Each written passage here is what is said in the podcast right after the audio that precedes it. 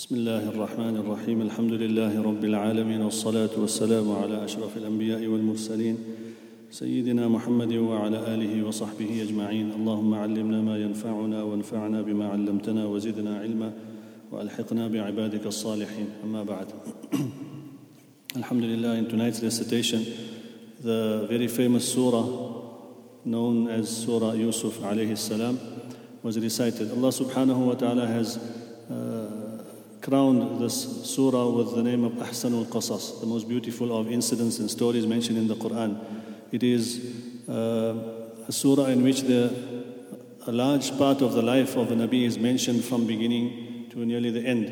And Allah subhanahu wa ta'ala has mentioned many, many important aspects from which Rasulullah sallallahu alayhi wasallam's ummah have to derive benefit as it was explained by Rasulullah sallallahu alayhi wasallam and the companions of Rasulullah sallallahu alayhi wasallam. So Sayyidina Yusuf alayhi salam firstly was physically beautiful, he was known for his beauty and uh, the events that Allah subhanahu wa ta'ala inform us of commences where Sayyidina Yusuf alayhi salam sees a dream uh, that there are 11 stars and the sun and the moon prostrating to him, making sujood to him. He informs his father of this dream. Father tells him, Sayyidina Yaqub alayhi salam, not to inform his brothers or anyone so that perhaps jealousy would not lead them to cause him harm. And it continues. Eventually, they find out. I'm not going to go into the detail because we have very limited time.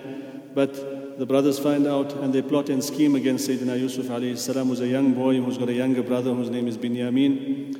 And they decide that they are going to, with the excuse of going for an excursion or an outing, they would uh, get rid of Yusuf alayhi salam so that they could get the full attention of their father.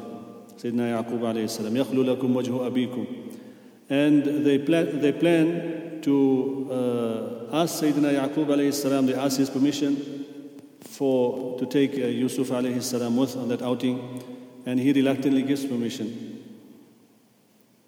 So there's lots of details in between that I'm just omitting. The reason why he was reluctant and why he said that I fear, he said, I fear that he would be attacked by a wolf. And the Mufassirin say that Sayyidina Yaqub himself saw a dream in which he was on an elevated place and he looked down and he saw Yusuf alayhi salam in, in a distance and there were uh, many wolves around him. And in reality, that was the representation of the brothers that were plotting against uh, Sayyidina Yusuf alayhi salam. So he didn't tell them that I saw you causing harm, but he said that I fear that wolves will cause harm to Yusuf alayhi salam. In any case, they, they took him and they placed him in, in a well. They, they, they, they had a, discussion about whether he should be killed or whether he should uh, be just discarded and left uh, alone. And eventually they left him in a deserted well with the hope that some passer by or some traveler would uh, go into the well and find this boy and take him far away so that they could get the full attention of the father Sayyidina Yaqub alayhi. Thereafter he is taken by a caravan, he ends up in Egypt. The, the minister of, of, of Egypt purchases him and he lives in the house. They take care of him and he grows up into a young man. And the wife of this minister falls into fitna with regards to the beauty of Yusuf alayhi salam and then she tries to seduce him and Allah subhanahu wa ta'ala protects him because he is a Nabi of Allah and the Anbiya alayhi salam uh, ma'asum Allah subhanahu wa ta'ala that's why it says كَذَلِكَ لِنَصْرِفَ عَنْهُ السُّوءَ وَالْفَحْشَى Allah turned evil and immorality away from, uh, from Sayyidina Yusuf alayhi salam because the Nabi is protected from by Allah subhanahu wa ta'ala so the, just to touch on some of the points the first is that Sayyidina Yusuf alayhi salam saw a dream and he mentioned this dream to his father. The ulama say that a dream is something that a person experiences. When we sleep, the ruh and the soul of a person enters into what is called alamul mithal, a realm of images. Allah subhanahu wa ta'ala has created uh, certain things which have a particular form in this dunya, but in, uh, in, in the realm of, of alamul mithal or even in the akhirah, they have a different form. For example, uh, the wealth of a person, that uh, the, the, zakat of, of, which was not discharged on the day of Qiyamah, that wealth will come in a hadith, it is mentioned, it will come in the form of a snake. So it's wealth in the dunya, but in akhirah it's in the form of a snake.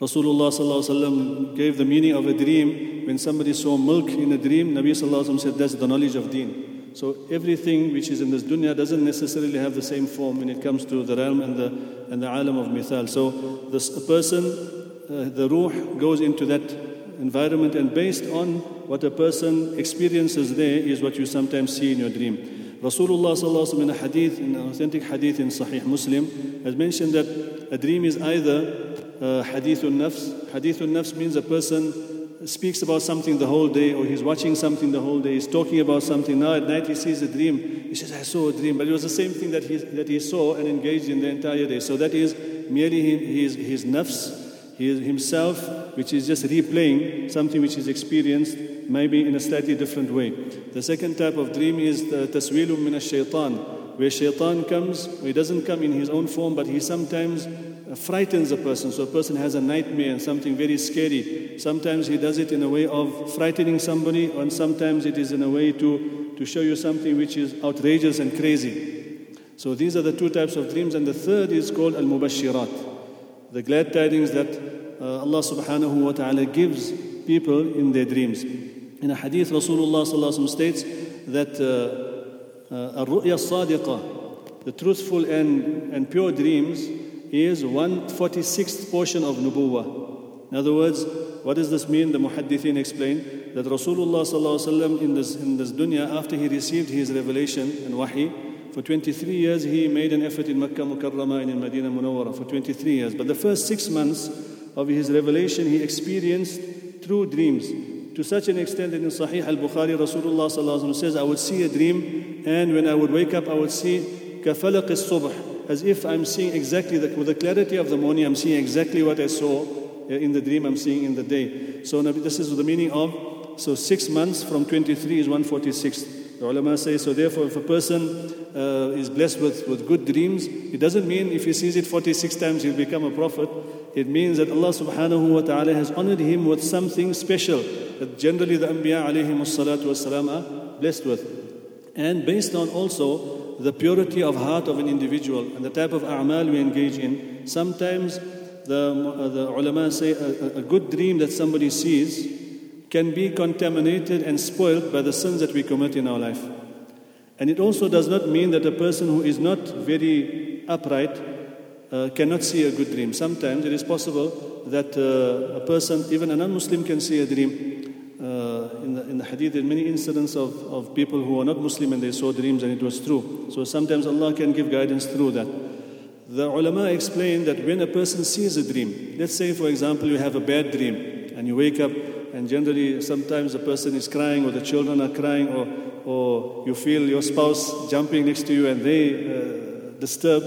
Rasulullah says if you see that type of dream, then recite A'udhu Billahi Minash Shaitanir Rajim and gently blow onto your left hand side. The word spitting is mentioned, but it doesn't mean a real spit. So you don't gather saliva and spit because if your spouse is on that side and you're spitting, you'll have another problem to deal with. So it's gently, and when nafath or spitting, it means this type of uh, blowing, reading a'udhu and asking for protection.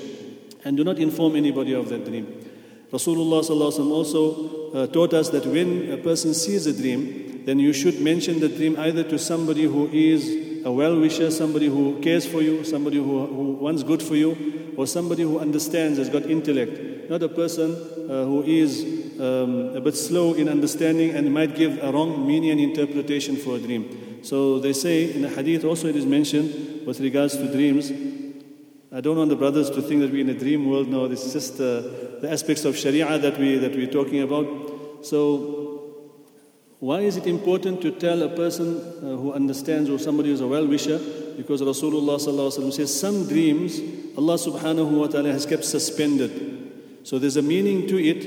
If a person gives a negative or the incorrect uh, interpretation, then the negative meaning comes into effect. And this is in terms of the aspects of dunya. In the knowledge of Allah subhanahu wa ta'ala, Allah subhanahu wa ta'ala's ilm and His knowledge is kamil. Allah subhanahu wa ta'ala's knowledge doesn't increase and decrease. He knows exactly what is going to happen. But in terms of of the affairs of this dunya, like the usage of medication.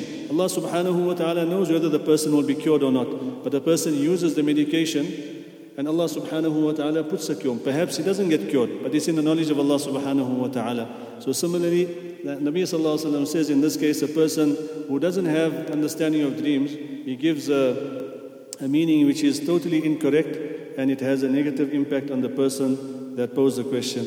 And this is where the, the ones in, in one of the courts of the previous rulers, you know, they used to have people sitting and either scholars and sometimes poets and storytellers. So the king said, I saw in a dream that uh, all my teeth were broken. Now, this is not a very good dream.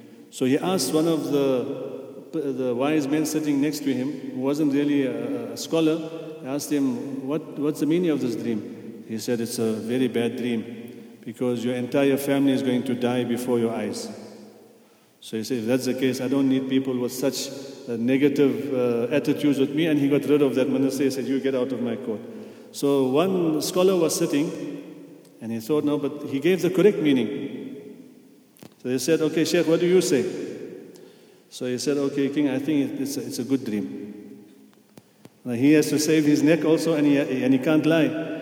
So he says, What's the meaning of the dream? So he says, It means Allah subhanahu wa ta'ala will create barakah in your life. You'll live so long from your whole family, you will have the longest life. Which is ex- exactly the same thing.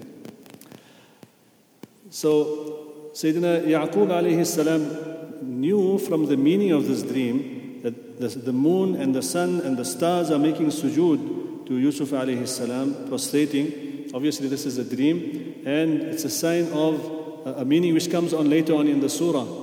There will be some honor that Allah subhanahu wa ta'ala affords Sayyidina Yusuf alayhi salam. Knowing the sentiment and the attitude of his sons, as parents do know their children better than anyone else, even if children don't realize it, parents understand their, their children. So he said, Don't tell your brothers because shaitan can use this. He's an open enemy. He can use this uh, uh, to, to stir fitna between you. And eventually they did find out. And this is where hasad comes in. And a few days ago, our Imam Qari Yusuf mentioned the seriousness of hasad that Rasulullah sallallahu said, What is hasad? We'll just recap. It is to wish for somebody to be deprived of a bounty of Allah subhanahu wa ta'ala, whether I receive it or not. So he shouldn't have it. And there's something called ghibta. Ghibta means that you you wish you have something that somebody else has, that's permissible. So somebody's got a, a, nice car, you say, Oh Allah, I also I would like a car like that. Somebody's got a beautiful house, oh Allah, bless me also with that. That is permissible. To ask Allah for something that somebody else has. But there it's best to make istikhara and ask Allah if there's good, then give it to me. So what was I saying? Hasad. So Hasad is to wish that something be taken away from someone whether we receive it or not. Why did Rasulullah say, يَأْكُلُ الْحَسَنَاتِ That hasad eats away the good rewards that you receive. كَمَا تَأْكُلُ النَّارُ الْحَطَبِ The way fire burns dry wood. And this similitude is very amazing that Rasulullah gave. Because he gave an example of fire and dry wood. Now a person who's envious and has got hasad, many times we don't even know that he's got hasad. And he's burning inside, like the fire Rasulullah is talking about. He's burning inside. So he is burning his reward and he's burning his health as well. And the thing is that he is being punished by Allah subhanahu wa ta'ala in this way because he is challenging the decree of Allah. He's basically bilisan al-hal, in his actions, he's saying, Oh Allah, why did you give him that? I don't want him to have it. So it's as if you are questioning why Allah subhanahu wa ta'ala has given somebody a ni'mah and you, you, you don't want him to have the ni'mah. So this is why Rasulullah sallallahu alayhi wasallam said that it destroys, it burns like fire, and sometimes it burns within a person. And it comes out sometimes through speech. Sometimes it comes out in a glance. And this is where the other thing comes into effect that Rasulullah warned us of is al-ain, the effect which comes from the eyes of people. Al-ainu haqqun, Rasulullah said, the effect of the eye is a reality. So, uh, one of my teachers, uh, somebody asked him once, that, you know, you people say that, uh, where the hadith says that there's an effect of the eye on, some, on something. But we don't see anything you don't have any direct physical link between the looker and the looked upon. So, how do we know it's a reality? So, he says if you take a glass of your coffee, you put it in a microwave and you put one minute, and you stare at that cup, you're not going to see anything, but the cup is going to come out hot. There's something hot happening in there. If you sitting at the uh, traffic light and you're not supposed to be looking at someone and somebody passes by and you put your sunglasses and you look, there's no direct link between you and that person, but why is your heart beating fast? So Rasulullah explained that the reality of the, the eye has an effect. And that is that which emanates from the heart translates into the eye and it has an effect bi'idhnillah with the will of Allah. Allah subhanahu wa ta'ala is the creator of benefit and harm. Nothing can benefit and harm without the will of Allah subhanahu wa ta'ala. But this is sometimes a system of things, and this is why when you see something that you like, you should say, Masha Allah, la quwwata illa billah. Say, attribute it to Allah subhanahu wa ta'ala. Once a Sahabi was, uh, it was hot, and he was outside his house and he was pouring water over himself. And he had a very beautiful physique. And another group of Sahaba went past and they said, Oh, look at his uh, six pack. And he collapsed. The Sahabi who was pouring the water collapsed. They told Rasulullah sallallahu alaihi wasallam, he said, the one who looked at him, tell him to, to have ghusl and take that water and sprinkle it on the, on the person that was looked upon. And uh, Allah subhanahu wa ta'ala gave shifa. So many times it emanates and starts from hasad. A person has, and if you, if, you ha, if you have in your heart something towards someone and you know that I am not happy with that person, then you should try to go out of your way to build bridges. Give the person a gift, try to befriend the person, try to find excuses to like the person, and not allow hasad to destroy the a'mal because it's not going to ch- change anything that Allah subhanahu wa ta'ala has decreed. If Allah has blessed the person with something of, of, of value and something beautiful, your wanting him not to have it is not going to deprive him.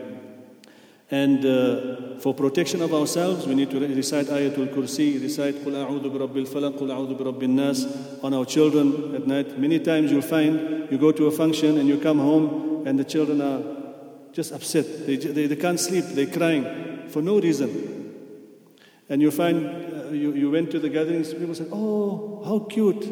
He's so cute. Nobody says, MashaAllah. Look how nice he looks, look how cute he looks, look how.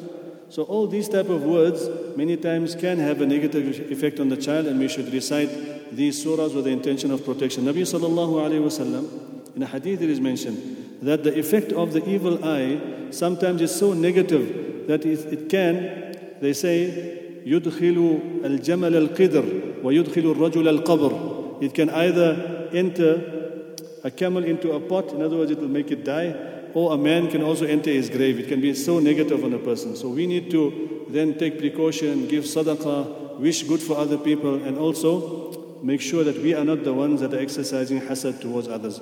As we can see, Sayyidina Yusuf alayhi salam, Allah wished to bless him with something. The hasad of the brothers didn't deprive him of nubuwah. It didn't deprive him of getting the honor that Allah subhanahu wa ta'ala willed for him. But they were tested and temporarily. Yes, afterwards Allah subhanahu wa ta'ala pardoned them. Their father Yaqub alayhi salam made dua for them. But this part of the test was one in which they were not successful. May Allah subhanahu wa ta'ala give us tawfiq to purify our hearts and save us from hasad and hatred and rancor. May Allah subhanahu wa ta'ala save us and our families and children from the evil hasad and eyes of other people.